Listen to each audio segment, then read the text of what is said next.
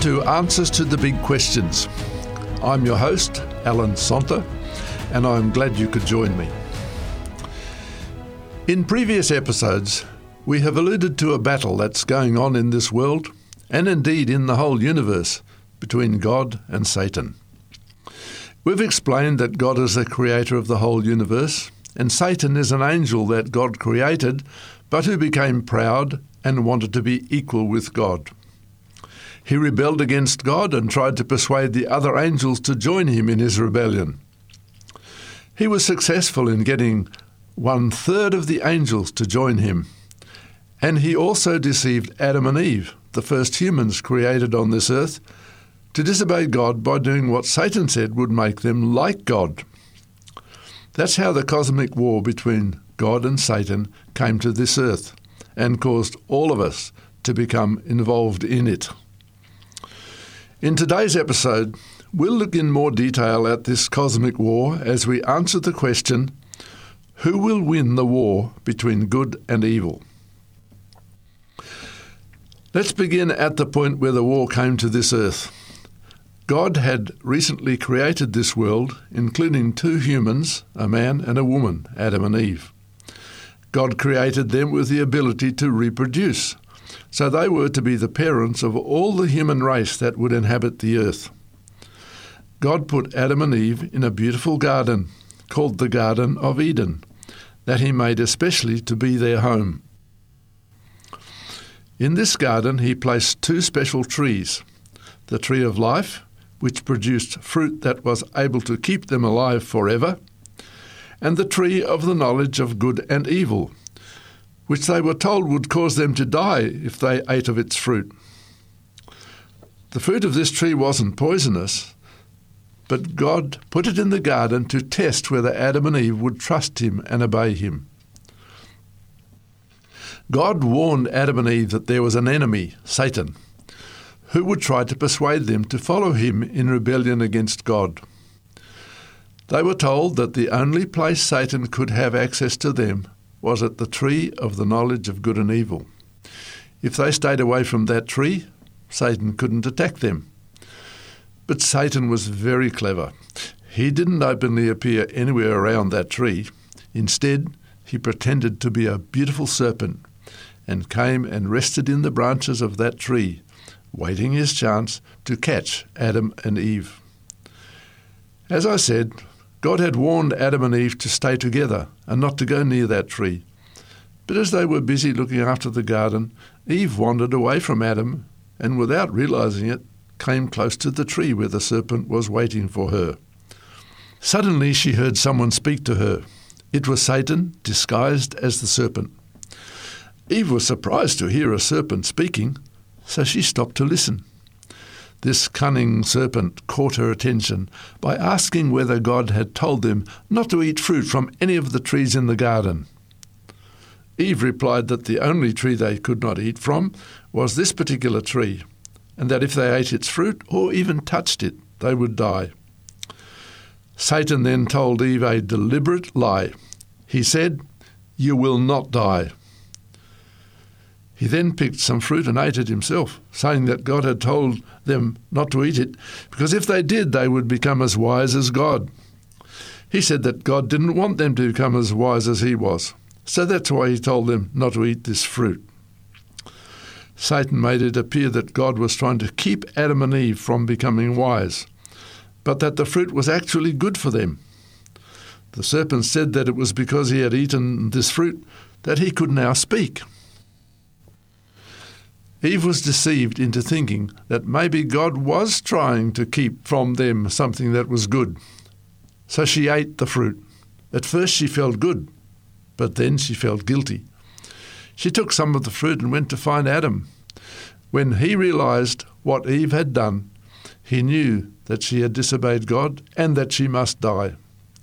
He couldn't bear the thought that he would be left alone and he tried to convince himself that what the serpent said might just be right. In desperation, he took the fruit and ate it, hoping that there was just a chance that they would not die. But alas, God cannot overlook disobedience, and the guilty pair was soon called to account. As a result of their disobedience and lack of trust in God, they were driven from the garden and prevented from having access to the tree of life. God cursed the ground for their sake, so that henceforth they had to work hard to make a living from the soil. Much of the detail I have given about how Satan gained control of Adam and Eve comes from the third chapter of the book, Patriarchs and Prophets, by Ellen White. Because they accepted Satan's lies instead of God's truth, Adam and Eve gave to Satan the rulership of this earth and joined him in rebellion against God. Their nature became sinful, and by themselves they had no power to resist Satan's temptations. All Adam's descendants have this weakened, sinful nature. But God didn't leave Adam and Eve without hope. He told them of a plan he had made to give them a way to come back to his side in the war between good and evil. Adam and Eve's knowledge of evil caused stress and damage to their human bodies, so they began to die. Then, because they had no more access to the tree of life, their bodies eventually deteriorated to the place where they died. Adam lived for 930 years, but as the centuries passed, the lifespan of humans has become shorter until now we live only about 70 to 90 years, even if we follow all the rules of health we know. A very few people make it to a 100. Satan told Eve, You will not die. Ever since that day, he has been trying to make it appear that what he said was true. He's told us that we are made of a body and a soul. The body goes into the grave, but the soul never dies. If we have lived a good life, it goes up to heaven and lives on there forever. If we are wicked, God sends our souls down to hell where we burn forever for our sins. Satan uses his evil angels to deceive people by having them impersonate those who have died. These evil spirits, pretending to be the souls of the dead, come and talk to loved ones who are still alive to convince them that their departed ones are in heaven. But the Bible tells us in the second chapter of Genesis that when God made humans, he formed them from the dust of the ground then breathed the breath of life into the lifeless body, and this body, plus breath, became a living soul. So the soul is not something separate from the body that can go on living when the body has died. Without the body, there is no soul. God tells us clearly in Ecclesiastes chapter 9 and verse 5 that those who are dead know nothing until the resurrection. However, as I said a few minutes ago, God has made a plan for those who want to be loyal to Him to come back and join God's side in this war between good and evil.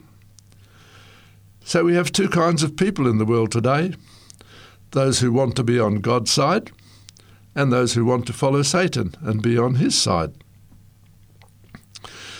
Satan and his angels are doing everything they can to control the lives of everyone on this planet, and to persuade as many people as they can that God is a cruel tyrant who wants to destroy everyone.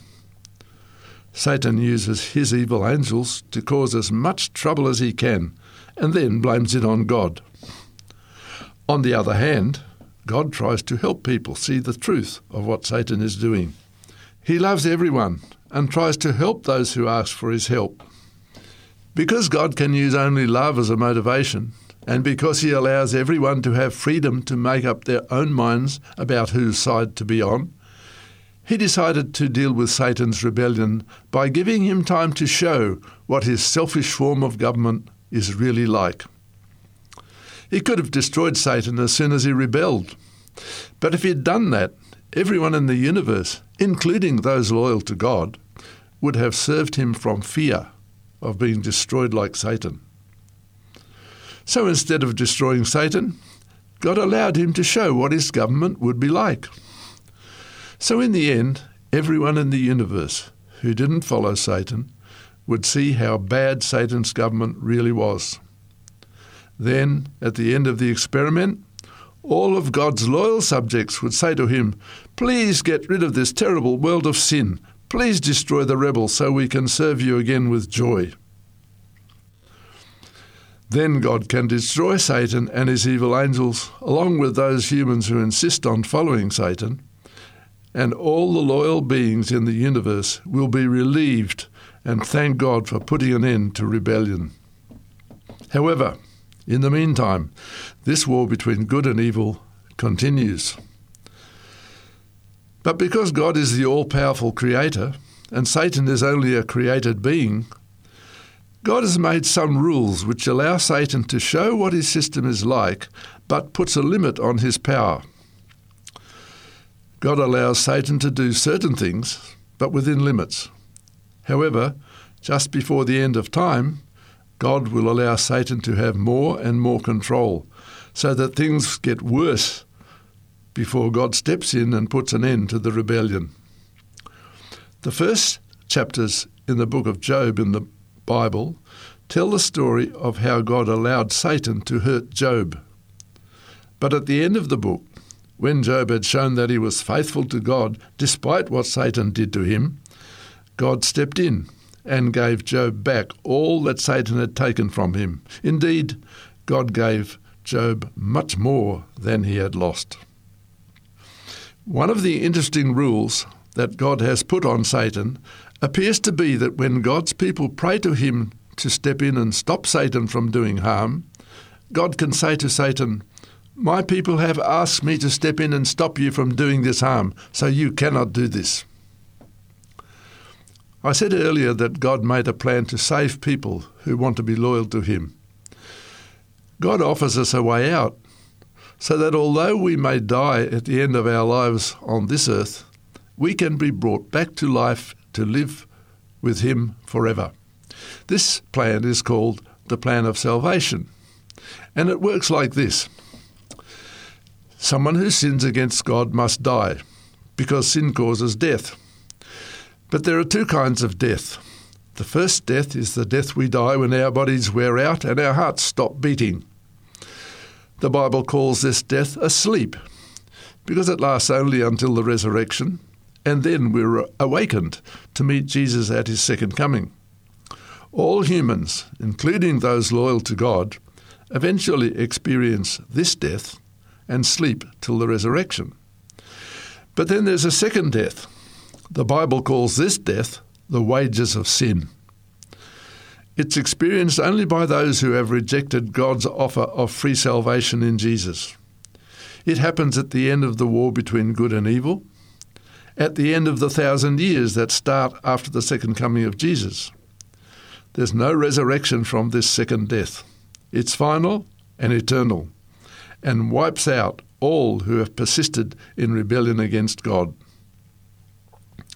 Now, in God's plan of salvation, the Creator Himself has agreed to die the second death for anyone who will accept God as his or her Lord and ruler. In other words, if we decide that we want to be on God's side in this war between good and evil, we must pray to God to accept our allegiance to Him and allow Jesus to live in our hearts in loving obedience to all His commands. He then writes our names in His book of life and we are counted as his subjects.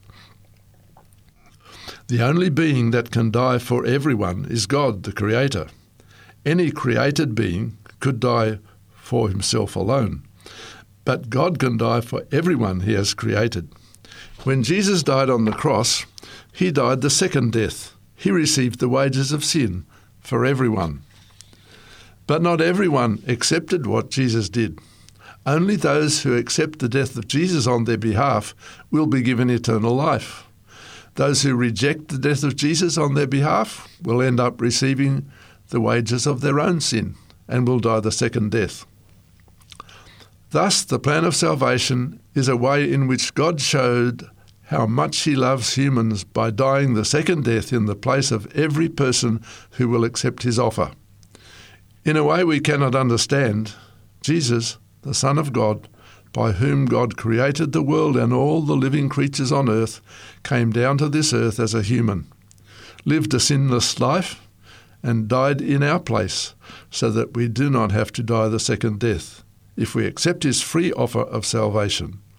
Although he died the second death, because he's God, he rose again on the third day. That will forever retain his humanity as a reminder of the infinite sacrifice God made to save human beings.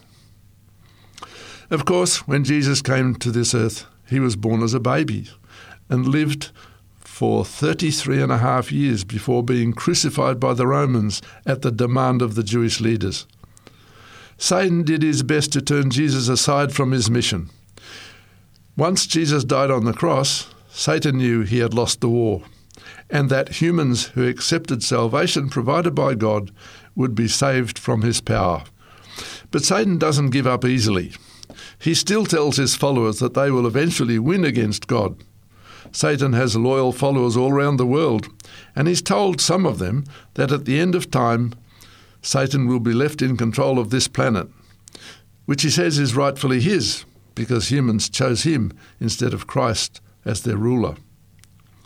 According to Satan, he will raise his followers back to life, and they will take over this earth and live here eternally. That's Satan's version of how things will finally work out. My information about this point comes from page 45 of Roger Morneau's book, A Trip into the Supernatural. But of course, as usual, Satan's version is a lie. The truth is that God will win the war and make this earth new, while Satan and his followers will be destroyed in the lake of fire. So I want to say to you today, dear listener, if you want to be on the winning side, accept Jesus as your Saviour today. Go to Him and put yourself in His hands. He will accept you if you come to Him in faith, believing that He has died for you and will come again to take you to be with Him forever. You've been listening to Answers to the Big Questions. I'm Alan Sonta, and I hope you can join me again next time.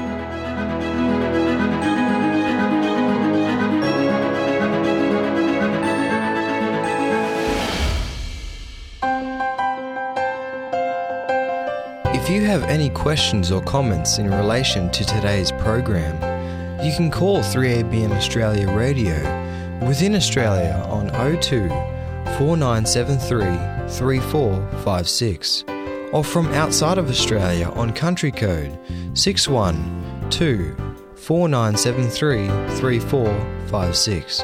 Our email address is radio at 3abnaustralia.org.au.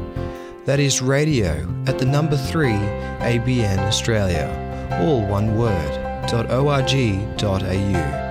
Our postal address is 3ABN Australia Inc., PO Box 752, Morisset, New South Wales 2264 Australia. Thank you for your prayers and financial support.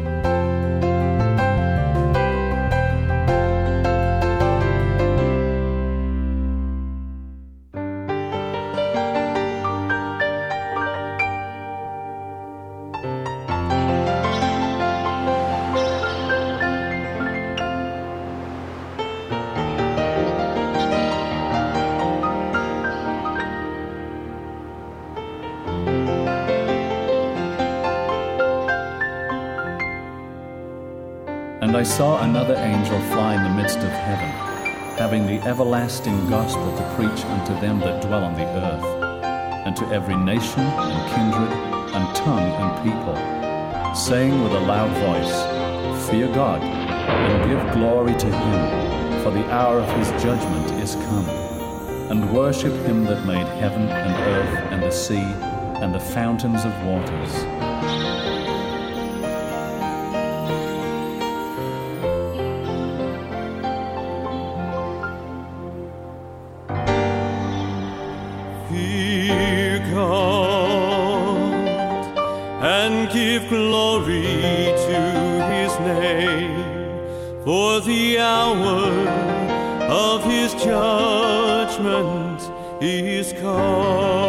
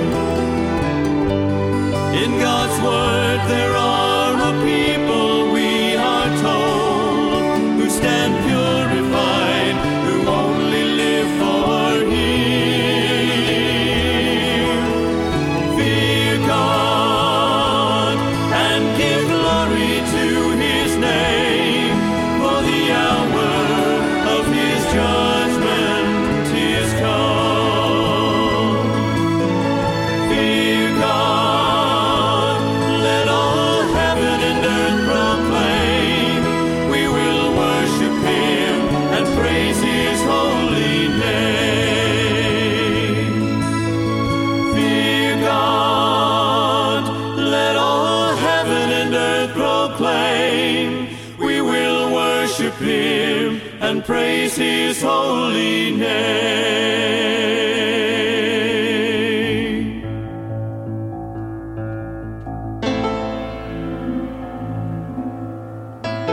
For as the lightning cometh out of the east, and shineth even unto the west, so shall also the coming of the Son of Man be. And the heaven departed as a scroll when it is rolled together, and every mountain and island were moved out of their places.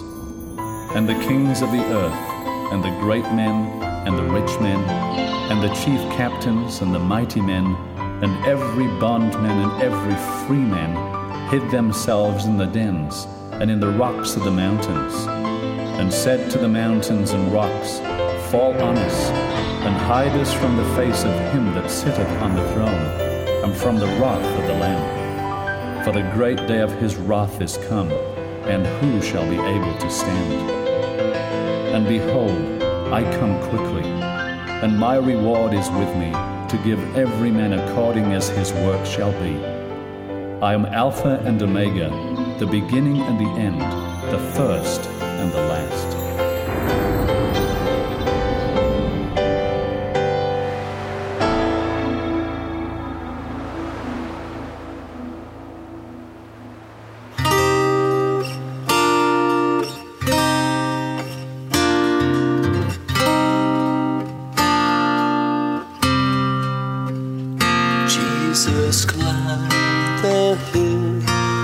The garden still.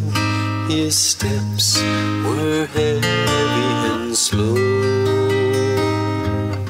Love and a prayer took him there to the place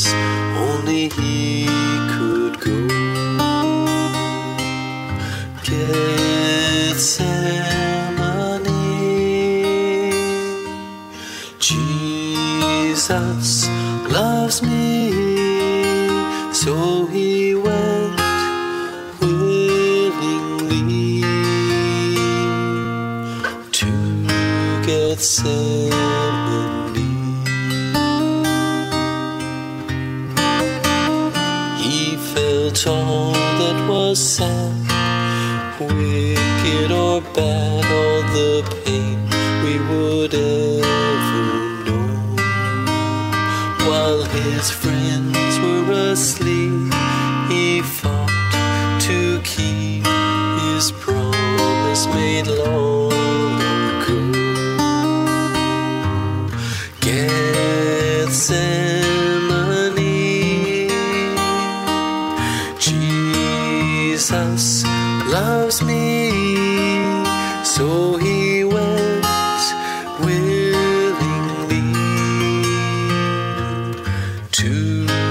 Gethsemane. The hardest thing that ever was done, the greatest pain that ever was known, the biggest battle that ever was won. This was done by Jesus. The fight was won